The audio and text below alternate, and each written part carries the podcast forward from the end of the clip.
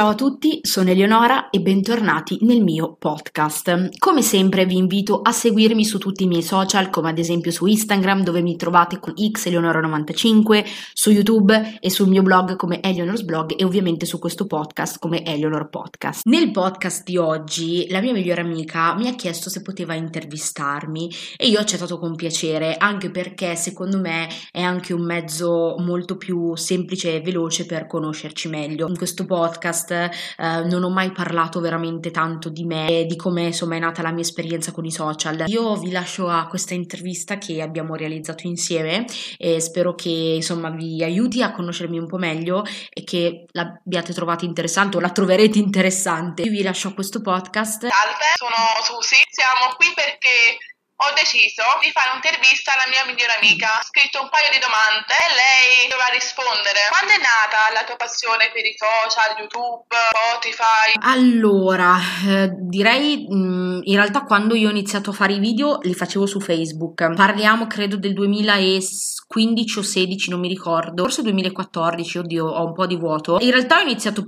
così a caso perché... Mh, mm, Uh, tipo le, le, le, mie amiche dell'epoca mi obbligavano, mi dicevano ma secondo me hai tipo la parlantina giusta per fare dei video, per, per, parlare eccetera. Mi sembrava un'idea carina, poi io già seguivo YouTube da un sacco di anni, semplicemente ho iniziato a farli su Facebook. Su Facebook era secondo me in quei, in quei tempi difficile trovare delle persone che ti seguissero perché ormai Facebook stava morendo come social e proprio per quello poi nel 2016 mi sono spostata a YouTube. Tecnicamente la mia passione in realtà è iniziata da Facebook per poi trasferirsi a YouTube. Come è iniziata? Iniziata, ripeto, un po' per caso, nel senso eh, non avevo delle prospettive o tipo, ah, vedo che lo fanno tutti, allora lo faccio anch'io, cioè non ho iniziato perché volevo diventare famosa, sembra tipo il, il TikTok di Chiara Ferragni, no, no, ma non mi ero mai immaginata di diventare famosa, no, non sono proprio nessuno. Mi piaceva l'idea di intrattenere delle persone, soprattutto di, di farle staccare la spina ehm, per insomma quei minuti di registrazione del video sostanzialmente. Credo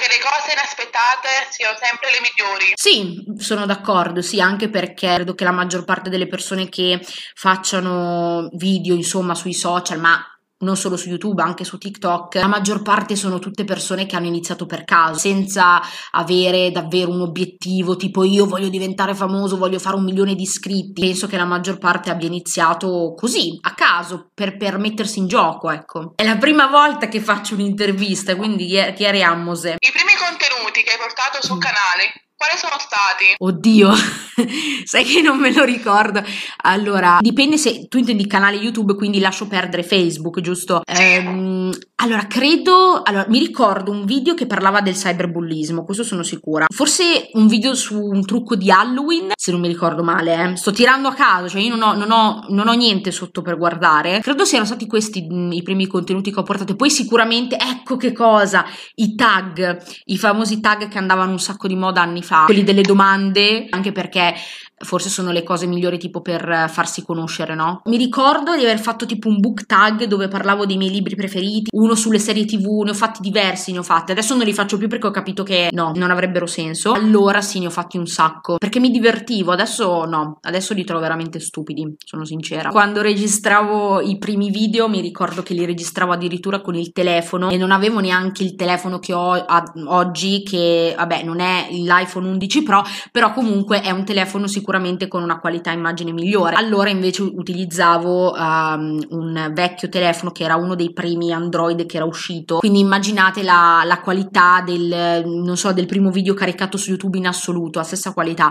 quindi terrificante, con un audio che non vi dico. E poi addirittura non li editavo neanche perché io ancora non, quando ho iniziato a pubblicare non sapevo neanche che cosa fosse l'editing, lo vedevo fare dagli altri ma io non sapevo che cosa fosse e come si facesse, essendo che nei, nei cellulari comunque già da, da da quelli vecchi, si poteva mettere in pausa, e tu registravi, poi potevi mettere in pausa e riprendere a registrare. Mettevo in pausa quando tipo mi stavo impapinando e, e poi facevo ripartire la registrazione. È stato molto traumatico. Poi ho scoperto il mondo dell'editing e ho iniziato anche a fare i video con eh, una, una, fotocamera, una telecamera, insomma quello che come si vuole chiamare. È stato difficile per te mettersi, metterti davanti alla telecamera? Sì e no. Davanti alla telecamera, alla, te- alla telecamera non mi dà fastidio starci perché...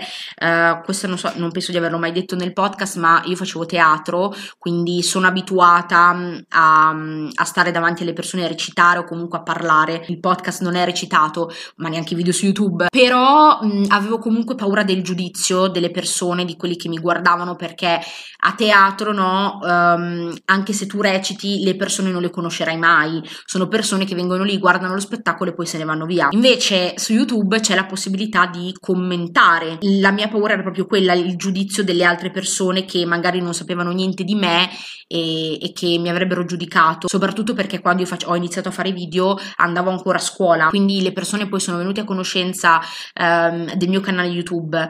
Eh, ovviamente questo è tutto dopo la questione del bullismo, quindi parlo degli ultimi anni di scuola. Per fortuna poi alla fine non, non, ho, non ho, ricevuto dei giudizi negativi, ecco. Sì, un po' di, insomma, di, di ansia da, da, davanti alla telecamera per quello che magari mh, dicevo, perché comunque bisogna sempre stare attenti a quello che si dice davanti a una telecamera, però dall'altra parte mh, sono sempre stata abbastanza sciolta in questo. Quindi qui si collega alla prossima domanda. Hai mai temuto il giudizio delle persone? Sì, sono molto sincera, sì, ma non tanto solo quello tipo delle persone tipo che non conosci, ma più che altro proprio per, di quelle che conosci. Io avevo proprio paura che le persone della mia classe, i miei amici, eccetera, mi giudicassero perché comunque diciamocelo, adesso um, fare diciamo lo youtuber che poi è brutto, cioè preferisco chiamare content creator, chi pubblica dei contenuti su, sui social ad oggi è, è, considerato la normalità. Anni fa questo, questo, questo, lavoro non era la normalità, ma per nessuno, anzi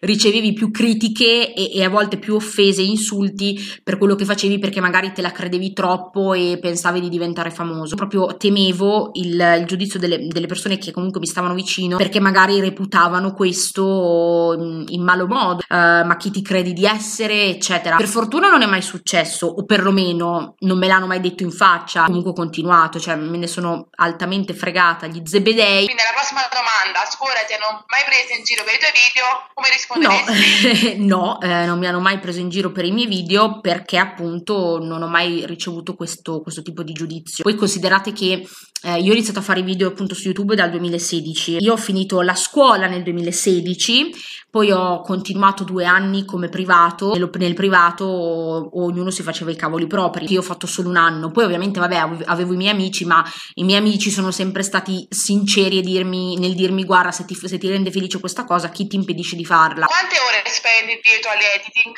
e se ti risulta facile farlo? Ah, no, che bella, che questa, questa è una domanda che dovremmo fare a lei perché ogni tanto tipo su Whatsapp le scrivo sto editando, non ne posso più, basta, voglio cambiare lavoro. Allora, quante ore? Oh, sai, quante ore non lo so perché non ho mai contato le ore che ci metto, anche perché non sono quella che sta lì tipo sei ore fissata sul computer a editare perché sennò il mio cervello va in pappa. Dipende dal video, nel senso, ad esempio, se è un video sul make-up, quindi che ci sono tanti passaggi e magari è un video che dura 30 minuti e devo editarlo e renderlo per 15-20 minuti, eh, mi sa che ci vogliono mm, boh, 4-5 serie di editing almeno di due ore, anche perché poi non si tratta solo di tagliare le scene, ma devi anche uh, mettere degli effetti. Chi mi segue su YouTube uh, sa che comunque in un video ci possono essere qualcosa che cambia a livello di, di foto, magari devo aggiungere delle foto oppure devo rendere il colore nero del, dell'immagine perché magari io faccio ironia su qualcosa, dipende molto dal video. Poi invece se è un video magari parlato e basta, dove non, non c'è altro, magari due, due o tre giorni, un paio di ore, tre ore, quattro ore, anche perché poi c'è tutta la parte di esportazione del video che forse è quella che dura di più, perché più il video è pesante più ci mette ad essere esportato, cosa che invece con il podcast eh, non succede perché l'audio solo pesa di meno che il video. Se mi piace editare, eh, no, è una cosa che odio, la faccio perché devo far uscire il video, perché farlo uscire con gli errori non mi sembra una grande cosa, trovo una cosa veramente snervante. Poi risentire la mia voce. Io non so farlo, io non so farlo, tu quindi sei... ahimè non posso aiutarti, però confermo le sere in cui mi dici sì. Susi, mi scoccia di editare, non ho voglia, sto editando, che due puntini, puntini, puntini. Devi riascoltare la tua voce e poi ti vieni il nervoso perché senti gli errori che fai e dici ma sei veramente stupida. Che rapporto hai con i social? Posso dire amore e odio? È strano perché, vabbè, non dico che i social sono il mio lavoro, però praticamente ci lavoro. Da un lato, secondo me, sono molto positivi su tante cose, soprattutto se si vuole far arrivare un messaggio a tante persone, è molto più semplice, più efficace, più veloce. Dall'altra parte, però, purtroppo i social vengono usati da, mm, da persone che che non li sanno usare o comunque non li usano nel modo corretto. E questo un po' mi spaventa soprattutto perché sui social spesso si iscrivono dei, dei ragazzini magari neanche maggiorenni. Quanto sì sappiano usare i social però dall'altra parte non sanno veramente quello che si cela dietro a, ai social. Amore e odio e forse direi anche un po' mi spaventano in alcuni casi perché a volte leggo delle, delle assurdità. Mi spaventa leggere queste assurdità perché ho paura di quello che poi potrebbe essere il futuro dei social. È sempre facile parlare tramite un social, ehm, fare dei commenti perché è, è, facile no? stare dietro una tastiera, scrivere, però poi quando, quando ti ritrovi a dover fare i conti con la realtà è diverso perché un po' anche come l'apparenza, no? Il detto che dice che l'apparenza inganna, bene, stessa cosa. È facile, no? Farsi una foto con un filtro e pubblicarla ed essere super contenti perché ha ricevuto un sacco di like. Però nella realtà tu non sei così. Nella realtà tu struccata o comunque senza filtri non sei in quel modo. Forse la, le persone non hanno ben capito la, la differenza tra eh, la realtà e i social e soprattutto perché comunque non ci sono filtri neanche nel dire quello che si pensa. Pensano vabbè io scrivo questo sui social, chi se ne frega, mica, mica lo offende. Invece no, dall'altra parte anche se tu lo scrivi e basta, c'è comunque una persona che ha dei sentimenti e che può offendersi. Quindi pensi che i social siano un ottimo metodo di comunicazione? Assolutamente sì, però secondo me non devono sostituire il,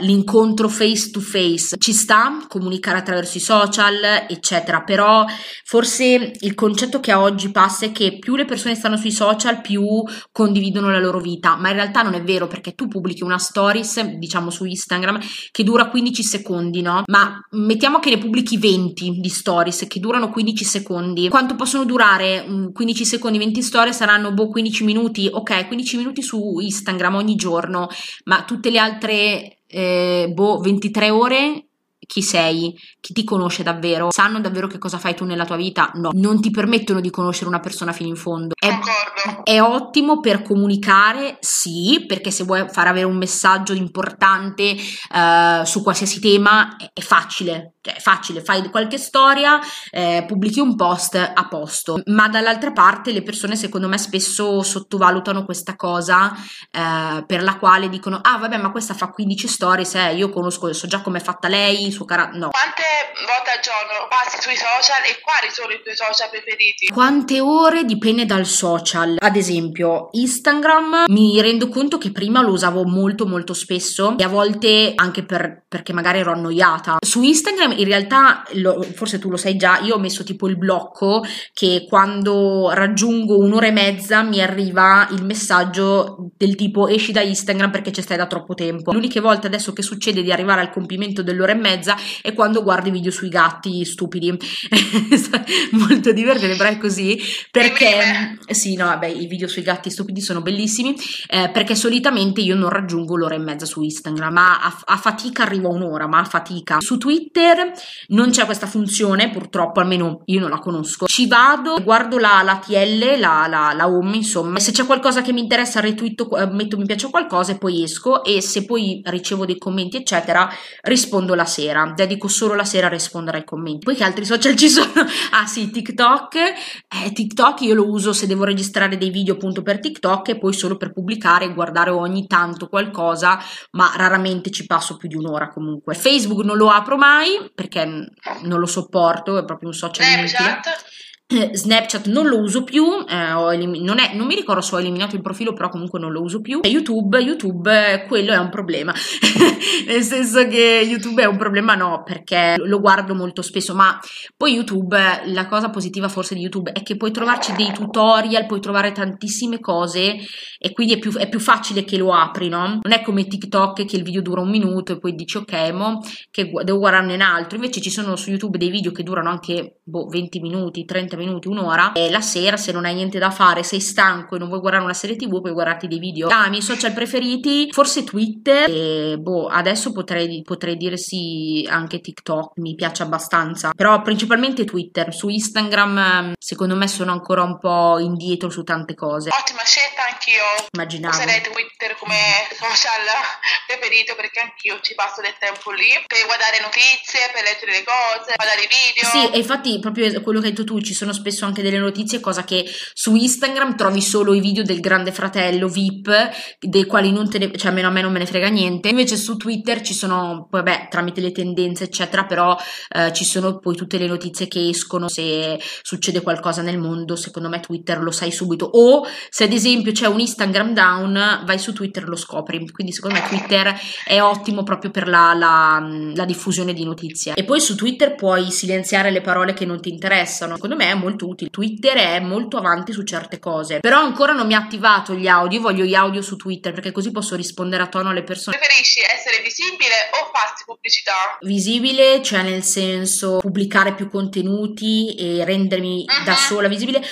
Ovviamente pubblicare più contenuti e rendermi, cioè quindi rendermi visibile perché pubblicità, tanto per farti pubblicità devi conoscere qualcuno che sia comunque famoso e che abbia tanti iscritti e che abbia una, una buona... Influenza? Sì, esatto, brava, influenza sulle persone. Io non conosco nessuno, quindi no. E pubblicità da sola, beh, uno si potrebbe comprare i followers, ma non è, non è il mio caso, io la, la trovo una cosa molto becera. Trasformeresti la tua passione per i social e tutto quello che ha a che fare con essi come un lavoro? Sì, assolutamente, anche perché voglio dire, non è che il social o comunque lavorare sui social significa semplicemente creare un post, postarlo e chi si è visto si è visto, no, dietro c'è tutta la questione del marketing, del web marketing, un iter dietro che si segue per um, per arrivare al pubblicare il, po- il, post, eccetera, anche perché ci sono degli orari da rispettare, degli orari in cui la- hai più attenzione delle persone, ci sono un sacco di cose dietro, dietro la pubblicazione di un post. Eh, sì, mi piacerebbe un sacco, anche perché secondo me è un lavoro molto vario. Poi magari devi cercare anche i contatti con le aziende, quindi io lo farei tranquillamente come lavoro e un po' lo sto già facendo sostanzialmente, solo che faccio tutto da sola, nel senso che mi gestisco da sola e non lavoro per un'azienda. Però se dovesse capitarmi, anzi anzi direi che è uno dei lavori che aspiro a fare tranquillamente. Come The Volta Type? Sì, esatto. Ti piacerebbe diventare una fashion blogger o un influencer? Allora, io fashion blogger direi proprio di no perché cioè io mi metto le prime cose che apro dalla, che tiro fuori dall'armadio, quindi no. Io non seguo, non seguo neanche la moda, sono molto sincera, cioè io e la moda siamo due mondi separati. Odio le persone tipo che si vestono tutte uguali perché eh ma è la moda e quindi devi fare la pecora e seguire tutti gli altri. Ecco, questa cosa non l'ho mai capita e mai la capirò. L'influencer dipende, nel senso, in parte lo sei già, perché se sei sui social, hai un, un certo seguito, sei un influencer. Dipende, secondo me, sempre in che cosa influenzi gli altri. Se li influenzi in modo positivo su te- delle tematiche che possono riguardare tutti oppure se li influenzi del tipo comprate questo mascara a 150 milioni di euro perché vi fa delle ciglia pazzesche. A me non me ne frega niente di influenzarti su quello, piuttosto preferisco influenzarti su delle tematiche più comuni che possono essere il tema LGBT e che ne so, il razzismo eccetera. Poi può capitare, ma io ad esempio non ho delle sponsorizzazioni, può capitare che compro qualcosa, un prodotto di make up per i capelli, che ne so, una crema, non è che la faccio vedere come per dire sono influencer, comprate, comprate questa. No, la faccio vedere perché veramente mi sono trovata bene con questa cosa e voglio condividerla. Promuovere dei prodotti non è proprio influenzare persone. Poi sta a te decidere in che cosa influenzare le persone. Io preferisco influenzare le persone su temi importanti. A me la cosa che dà fastidio è che ancora al giorno d'oggi la modella debba essere vista come taglia 38-36. E il fatto che per fortuna ci siano sempre più aziende di moda che stanno aumentando proprio il, il body positive no? all'interno della, della moda, e quindi assumono assumano persone con corpi diversi, con più chili, e tipo curvi, non curvi, eccetera. È molto positivo. Ecco, su questo mi batto e sono la prima a farlo. Sei mai imbattuta in un cosiddetto leone da tastiera? Tutti i giorni. Basta andare su Twitter, trovi un post dove ti accusano anche indirettamente, commenti, hai già iniziato la prima discussione. Soprattutto in passato eh, io non sapevo gestire i leoni da tastiera, un po' anche per colpa del bullismo, non sapevo veramente che cosa fare. Adesso ad oggi invece so gestirli, però scusate se per un attimo sono, faccio la, la, modesta, sono anche forse brava a non rispondere a certi tweet, ti incitano a, inizi- a iniziare a, ad iniziare una discussione, li evito proprio, quindi sono forse intelligente nell'evitarli. L'unica cosa da fare è ignorarli, bloccarli e mandarli a quel paese. Alla fine della giornata tu te lo ricordi quel commento sì, ma tra due giorni non sai neanche chi cavolo era quello che te l'ha fatto. Secondo me dietro, dietro a, a, questi luni da tastiera si nascono delle persone tremendamente insicure che cercano di ottenere l'approvazione delle altre insultando le persone. Loro si sentono potenti nel fare questo. La loro vita non è così ricca e piena di soddisfazioni e quindi si sentono soddisfatti a fare questo. E tu, sei mai creato un profilo fake per insultare qualcuno? Sì. non di recente, eh, sono molto sincera, non di recente, è successo quando avevo 16, 16 o 17 anni, quindi ero ah, più piccola. piccola. Sì, ero piccola, ero, mi pento di averlo fatto, sono sincera. Tornassi indietro mm, è stata una cosa stupida per insultare, vabbè, mm, persone che mi avevano a loro modo insultato, quei profili fake che si, si usi per insultare le persone, ma in realtà li crei magari per andare a spiare le persone, no? Avete presente? Sono quelle cose che fai a 16 anni, vabbè. Ad oggi non ho dei profili fake che uso per spiare le persone, che non me ne frega assolutamente niente. Ognuno fa la propria vita e ciao. Siamo sinceri, chi è che non l'ha mai fatto? No, l'ho fatta anch'io, a 16 ecco. anni, 14 anni, 15 anni. Poi ho capito che era una cazzata. Ho smesso. Oltre a fare video su YouTube, a fare podcast su Spotify, hai altre passioni. Le serie TV, prima cosa, i film, la musica, la cucina. Mi piace un sacco cucinare, soprattutto i dolci. Fa ricette dolci, lei, mamma mia, da leccare il bafo. Ma anche leggere. In realtà è un periodo in che non sto leggendo molto, forse anni fa leggevo di Nemmeno più. io. Le passioni mm. principali sono queste. Dietro o davanti l'obiettivo? Ecco un po' il discorso che ho, det- che ho fatto prima su pubblicare la storia e non sapere in realtà davvero chi c'è dietro. Direi dietro l'obiettivo, perché la vita vera non è i 15 minuti o 20 minuti di video che uno pubblica. È molto semplice, o perlomeno è semplice per me, che lo faccio quasi tutti i giorni, mettersi davanti a una, a una videocamera anche quando magari non sei nel mood per farlo. Negli anni per me il pubblicare video, comunque registrarli, è diventato anche un modo, un mezzo per sfogare, no, la, non so, il, la tristezza, la rabbia, eccetera. È come se volessi evadere dalla letta. Sostanzialmente Quando sì. ti occupi dell'editing, del video, podcast, eccetera. Eh, più, più, che l'editing, proprio, proprio la registrazione. Ah. E quindi è, per me, dico appunto, è facile essere tipo solare davanti alla, alla, telecamera, ma io in realtà sono così anche nella vita vera, io raramente faccio sapere agli altri o comunque capire quando sto male perché non mi piace. E di conseguenza mi risulta facile appunto, come dicevo prima, mettermi davanti alla videocamera e dire faccio questo e mi distrago per to, un'ora, appunto per questo che dico è molto semplice, no? Fingere di stare bene davanti alla videocamera e poi nella realtà si è tristi, si è arrabbiati, non tutti, tutte le persone che pubblicano dei video su, sui social social sono automaticamente delle persone serene. Magari non lo danno a vedere, ma eh, pubblicano il video, sono subito su, super sorridenti e poi nella realtà, magari come tutti dico, hanno i loro problemi. La tua famiglia, che rapporto ha con i social e se è mai interessata ai tuoi video, alle cose che facevi? Allora, la mia famiglia usa social? No, ni, forse più che no. Allora, mio padre a stento usa WhatsApp, quindi e manco lo sa usare. Mia madre ultimamente sì, anche per, um, per una questione lavorativa attiva, deve usare più WhatsApp e ogni tanto usa Instagram. Ultimamente è fissata con Pinterest perché lei trova un sacco di foto su Pinterest e mannaggia quel giorno che gliel'ho fatto conoscere, si mette tipo a scaricare. L'altra sera mi ha cominciato a leggere delle poesie delle quali a me non ne frega niente, però questa mi stava a leggere le poesie sulle castagne. Tu dici, Oddio! Ma che me frega? Non sa che cosa vuol dire davvero utilizzare un social, quindi non sa neanche i rischi e tutto quello che comporta. Instagram giusto per guardare tipo i personaggi famosi che ce l'hanno. L'altra domanda era... E se si è mai interessata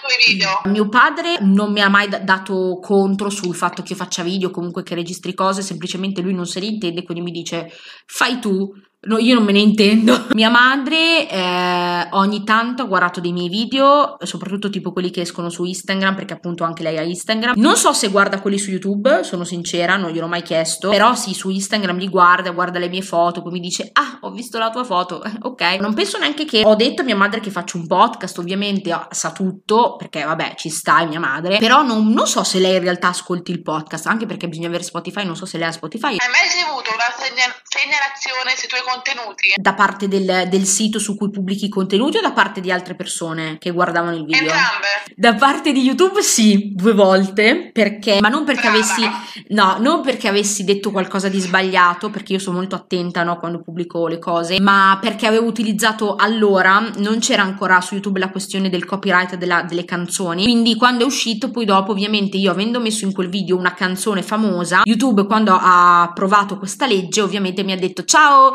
in questa canzone, in questa canzone, in questo video c'è una canzone famosa, non la puoi utilizzare, ti segnaliamo il video. E giustamente che devi fare? Ho dovuto, non mi ricordo se ho tolto la canzone o ho tolto il video, l'ho messo privato, non mi ricordo. E poi è successo sempre un'altra volta perché ho usato uno piccolo spezzone di una canzone. Persone che hanno segnalato cose, miei contenuti, no, non credo che mi sia mai successo. Il comprare follower è qualcosa di sbagliato o è giusto farlo? Ovviamente è sbagliato perché, allora, a parte il fatto che comprarsi followers vuol dire comprarsi dei profili fake sostanzialmente. Dei profili fake che al giorno d'oggi Instagram intercetta e automaticamente butta giù nel giro di un mese, quindi non so quanto ti convenga. E poi che senso ha comprare i follow? Cioè tu sostanzialmente se vuoi piacere alle persone, cosa fai? Le corrompi e le, le, le compri? No, cerchi di dare il meglio di, di te stessa per, per riuscire a farti piacere. Quindi la trovo veramente una cosa inutile comprarsi i follower perché non puoi comprare l'affetto delle persone o il fatto che ti seguano. Hai mai ricevuto cyberbullismo su qualcosa che hai riportato? Un video,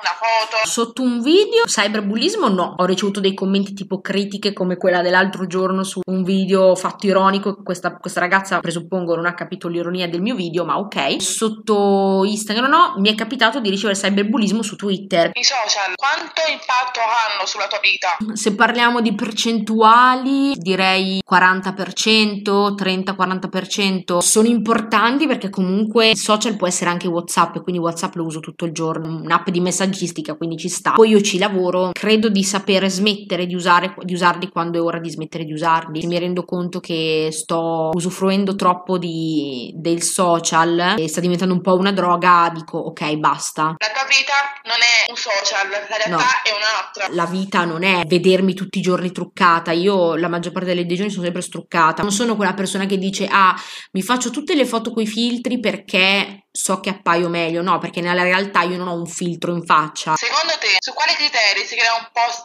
perfetto? È giusto utilizzare gli hashtag e come si scelgono? Secondo me non è che esiste il creare un post perfetto, perché a volte puoi creare un post in due minuti e, e va bene, e, e magari quello in cui ci metti più tempo va male. Un post perfetto, cos'è perfetto? Niente perfetto. La perfezione è una cosa che secondo me non esiste e che neanche devi ricercare. Per quanto riguarda gli hashtag, sì, perché comunque sono un modo del tutto legale, tra virgolette, senza comprarsi followers, di eh, ricevere più mi piace o comunque di attirare l'attenzione di persone che magari ancora non ti seguono. Quindi gli hashtag io non ci trovo niente di male, anzi sono una cosa che Instagram mette a disposizione, quindi non vedo perché una persona non debba usarli. E come si scelgono? Io personalmente, ovviamente parlo della mia esperienza, io li scelgo in base a che cosa rappresenta la foto. Di base ne ho un tot che uso, che sono sempre i soliti se andate a vedere sul mio Instagram, e poi aggiungo qualche hashtag proprio riferito alla foto. Se c'è un nuovo, me- un nuovo make-up, aggi- aggiungo new make-up. E poi, ecco, un'altra cosa importante secondo me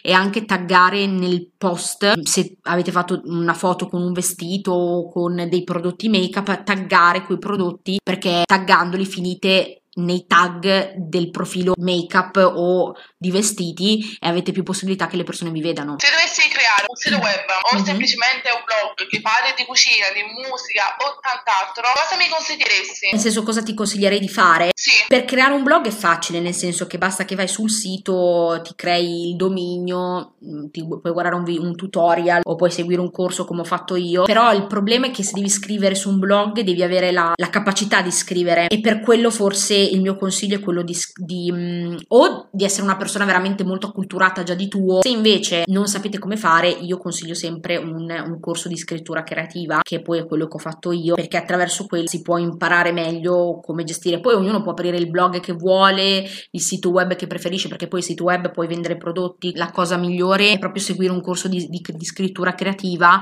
eh, che ti permetta quindi di, di saper fare una frase coincisa senza bisogno di fare troppi giri di parole in modo che sia più chiara per poi chi la legge. Hai mai riportato eventi della tua vita privata sui social? Sì, ho parlato um, ad esempio di ansia, attacchi di panico più volte, di cyberbullismo. Beh, ansia, attacchi di panico perché io ne soffro, non ho problemi ad ammetterlo. Il cyberbullismo, comunque il bullismo in generale, perché l'ho subito, quindi giustamente lo riporto. Ho altre cose personali delle quali non voglio parlare perché non mi sento ancora pronta e perché credo che siano delle cose veramente private. Sta nel, nella scelta di, di, di ognuno, cioè nel senso nessuno ti obbliga a condividere le tue cose private, sta a te. Visto che comunque l'ansia, gli attacchi di panico, il bullismo e il cyberbullismo sono delle cose molto comuni, ho deciso di condividerle per far capire alle persone che non è una cosa così rara trovare delle persone che soffrono, che soffrono di ansia, di attacchi di panico o che hanno sofferto di bullismo. Credo di aver fatto la scelta giusta nel condividere questo anche per trasmettere un messaggio positivo a chi adesso ancora non, non sa come gestire l'ansia o i bulli, eccetera, anche per dare dei consigli su come io ho affrontato le cose e magari aiutare altre persone. Mi piace l'idea di poter aiutare altre persone con la mia esperienza. Questo è un buon modo di usare i social. Ti è mai successo qualcosa che ti ha fatto riflettere e fatto fare un passo indietro a tal punto di chiudere tutto e di smettere? Di smettere quindi su, sui social o comunque con i video su YouTube. Sì. Non è che c'è stato un evento particolare che mi ha fatto dire questa persona mi ha ferito, ha ragione, chiudo tutto. Dico sempre che io mi autocritico molto, il peggior giudice di me, di me stessa sono io. Volte mi è, mi è capitato di, di dire ah sì ma perché lo stai facendo, non hai comunque un seguito eccetera. Sì più volte ho detto più che altro di chiudere il canale, il canale più che altro perché comunque il podcast ce l'ho da poco. Il compromesso che ho trovato tra chiudere il canale e quindi non fare più video e continuare a farli è stato quello di farli quando mi sento di farli. Se ci sono proprio dei giorni in cui non ho voglia di farlo, non lo faccio. Se sei una persona che si lascia molto influenzare dal, dal giudizio degli altri, allora è più probabile che tu scelga di fare quella cosa, cioè di chiudere tutto. Ma se sei una persona molto bilanciata e concentrata sul tuo obiettivo, è forse più difficile che gli altri ti possano buttare giù. Quale social secondo te ha più impatto nelle persone e qual è il più utilizzato? Ad oggi il social più utilizzato utilizzato è o TikTok o Instagram e secondo me è un po' come quello che dicevo prima, il fatto che comunque l'impatto che ha il social sulle persone è che um, viene utilizzato in malo modo perché le persone si fissano con tutti questi filtri, li rendono perfetti e poi nella realtà non si accettano per quelle che sono, perché nella realtà sono, hanno i brufoli, hanno le imperfezioni e, e vorrebbero non avere la cellulite, esatto. Ecco, questa è una cosa per la quale combatto ogni giorno. E noi seguiamo sempre dei modelli di persone perfette che mostrano la loro vita perfetta, il loro fisico perfetto. Tra virgolette, l'ignoranza delle persone sta nel fatto che credono a questa perfezione perfezione, ma questa perfezione non esiste. Nella realtà la modella per ottenere quel fisico o se si spacca in palestra oppure modifica la sua foto con Photoshop o qualsiasi altra cosa oppure assume delle posizioni che la fanno sembrare più snella, più bilanciata e tutto quanto. È un po' un concetto che bisogna far cadere su Instagram perché c'è sempre questa concezione del modello perfetto, tutto perfetto. Quindi la gente poi ci crede e dice "Ah, allora è quello l'obiettivo che devo avere io se voglio avere quel fisico". No, perché A con quel fisico ci devi nascere nascere, quindi se la tua corporatura è, è, più grande non puoi raggiungere il peso di una modella. Punto secondo, devi stare attenta perché eh, le modelle seguono delle diete diverse e tu magari non sei abituata a quella dieta e si rischia l'anoressia o la bulimia. Quando tipo dicono, eh ma io vedo su Instagram tutte queste modelle perfette, ma perché le vedi? Perché tu decidi di vederle. Nel senso, se tu vai su Instagram e cerchi una modella che ti interessa, automaticamente Instagram nel, nella ricerca ti mette tutte le modelle che potrebbero essere correlate a lei. Quindi se tu smetti di cercare quelle persone e inizi a seguire delle persone più indicate, più body positive, automaticamente ti autoconvinci che la normalità è quella e non la modella con il fisico perfetto. Il modo di, di, vedere le persone è nettamente cambiato. Quello è ingannare le persone, perché tu stai ingannando le persone pubblicando una foto modificata ed è terribile. Esatto. Perché poi metti caso che trovi delle persone più piccole che magari non se ne intendono e magari pensano, eh, io voglio diventare come lei perché lei è la mia beniamina. È un messaggio tremendamente sbagliato. Ci sono stati tanti casi di anoressia per questo, per questo fatto. Io dico che ognuno nella propria vita può fare quello che vuole, ok? Se vuoi, se vuoi rifarti chirurgicamente, fallo. Se devi rifarti, fallo se proprio non riesci ad accettarti. Se accettare il tuo corpo ti crea problemi. Ma prima prova, magari anche con aiuto psicologico, ad accettare il tuo corpo. Comunque con il tuo corpo dovrai viverci per il resto della tua vita e se ti rifai chirurgicamente, per quanto tu possa apparire bellissima, quando invecchi, invecchi come tutti gli altri e la tua pelle cadrà comunque. Siamo tutti bravi a vincere di essere un'altra persona,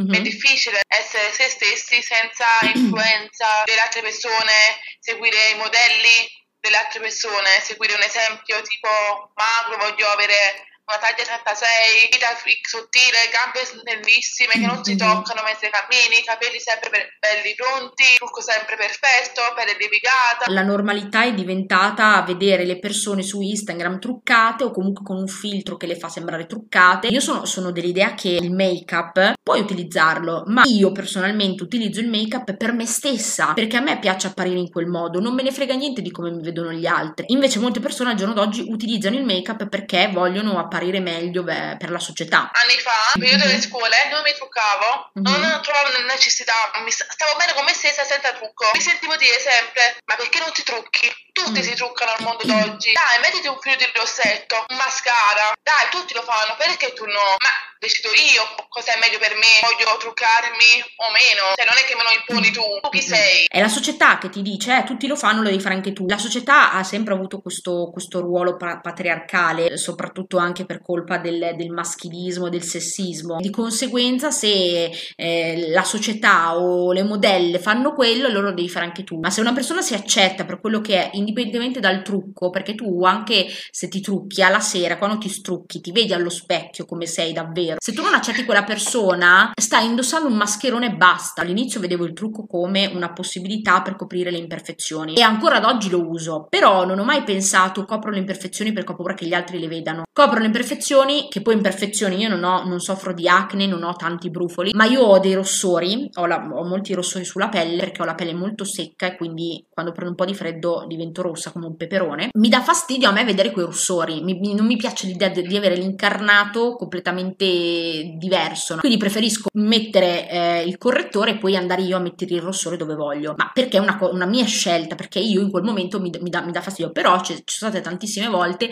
in cui la mia pelle non aveva il rossore, non aveva niente e io andavo tranquillamente fuori senza niente addosso. Poi dipende anche sempre un po' da dove, nei luoghi in cui vai. Cioè se magari esci o ad esempio se hai una, una, un colloquio importante, penso che un minimo puoi andare là anche acqua e sapone, no? Però devi essere comunque ordinato. Ecco presentabile, presentabile. Non devi per forza truccarti, puoi metterti anche solo il burro cacao. Se hai un bel viso, non hai delle imperfezioni, puoi metterti solo il burro cacao e già fatto. È importante eh, far capire alle persone che devono truccarsi per se stesse. Non ti piaci? C'è un metodo per, per, ehm, per farti sentire più sicura, è il correttore, usalo. Chi ti impedisce di farlo? Nessuno. Meglio il correttore di, una, di, una, di un'operazione chirurgica. Purtroppo si è influenzati dalla società che dice, eh, se hai i brufoli devi coprirti perché sennò le persone ti guardano male. Ma in realtà, nella realtà, le persone, a parte che tantissime persone hanno l'acne, vi posso assicurare che non vi, non vi guarda nessuno. Sono tutte delle paranoie che ci, si, che ci si fa da soli o che, si, che le persone si fanno perché sentono altre persone che si fanno le stesse paranoie. Mi è capitato di uscire con dei brufoli, avevo paura che me li guardasse qualcuno, in realtà nessuno li ha calcolati. Se avevate dubbi, speriamo che in questa intervista siano stati colmati. Noi direi che vi salutiamo anche perché sta durando veramente un sacco sacco questo podcast. Io vi aspetto ad, una, ad un prossimo podcast. Seguitela su tutti i social. Ciao.